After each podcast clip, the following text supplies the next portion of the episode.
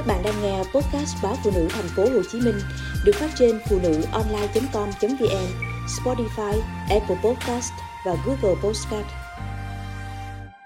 Sai lầm cần tránh khi sơ cứu trẻ bị đuối nước. Bệnh viện Nhi Trung ương đã liên tục tiếp nhận các ca đuối nước, nhưng đáng tiếc, trong đó hầu hết các nạn nhân đều bị sơ cứu sai cách. Mùa hè, với thời tiết nắng nóng và kỳ nghỉ kéo dài là thời điểm trẻ em thường xuyên tham gia hoạt động bơi lội. Tuy nhiên, đây cũng là thời điểm tiềm ẩn nhiều nguy cơ trẻ đuối nước. Điển hình như trường hợp của bé CT 6 tuổi ở Hà Nội. Bé được đưa xuống chơi ở bể bơi gần nhà, nhưng chỉ vài phút sơ xuất, bé trai được mọi người xung quanh phát hiện bị đuối nước. Khi đưa lên bờ, trẻ đã trong tình trạng không tỉnh, tím tái, ngừng tim, ngừng thở. Sau khi được dốc ngược chạy quanh bể, nhưng tình trạng không được cải thiện, trẻ mới được đưa đến một bệnh viện cách đó khoảng 5 phút di chuyển. Tại đây, trẻ được các bác sĩ nhanh chóng hồi sức tim phổi. Sau 15 phút, tim trẻ mới đập trở lại. Trẻ được đặt nội khí quản và chuyển đến Bệnh viện Nhi Trung ương để tiếp tục điều trị.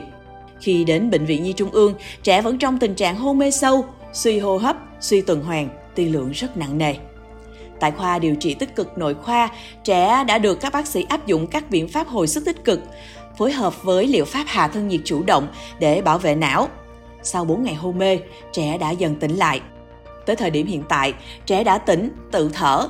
Tuy nhiên, vẫn phải tiếp tục theo dõi lâu dài vì các di chứng thần kinh vẫn có thể xảy ra. Tại Bệnh viện Nhi Trung ương, trong những năm qua cũng đã tiếp nhận hàng trăm bệnh nhi nặng và nguy kịch vì đuối nước. Điều đáng nói, rất ít trẻ được hồi sức ban đầu đúng cách. Nhiều trường hợp dù không tỉnh, không thở nhưng vẫn không được cấp cứu ngừng tim ngay, thay vào đó là bế dốc chạy vòng quanh làm chậm trễ cấp cứu. Theo tiến sĩ bác sĩ Phan Hữu Phúc, Viện trưởng Viện Đào tạo và Nghiên cứu Sức khỏe trẻ em, Bệnh viện Nhi Trung ương, Tổng thư ký Hội Nhi khoa Việt Nam, sơ cứu ban đầu cho trẻ đuối nước rất quan trọng.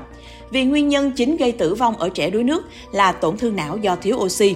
Thời gian chịu đựng thiếu oxy của não tối đa chỉ khoảng từ 4 đến 5 phút.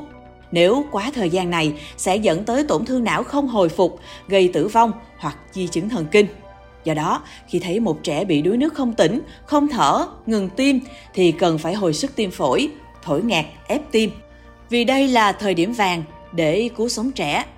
Với trường hợp của bé CT, thời gian trẻ bị ngừng tim kéo dài, không được hồi sức tim phổi ngay do sơ cứu sai bằng cách dốc ngược chạy. Song may mắn là nơi trẻ gặp nạn gần kề cơ sở y tế. Bên cạnh việc hồi sức tích cực cho trẻ tại Bệnh viện Nhi Trung ương một phần rất lớn quyết định thành công của ca bệnh này chính là trẻ được cấp cứu ngừng tuần hoàn hiệu quả ở tuyến trước.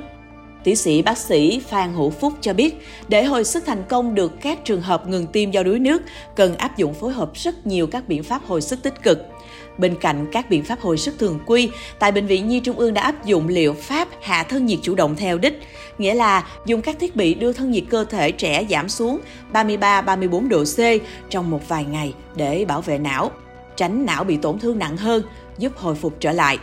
Tuy nhiên, chỉ định và hiệu quả của liệu pháp hạ thân nhiệt phụ thuộc vào thời gian trẻ ngừng tim và trẻ có hồi sức tim phổi kịp thời, đúng cách hay không. Trường hợp trẻ ngừng tim kéo dài nhưng trong suốt khoảng thời gian đó trẻ được hồi sức tim phổi tốt thì kết quả điều trị sẽ tốt hơn.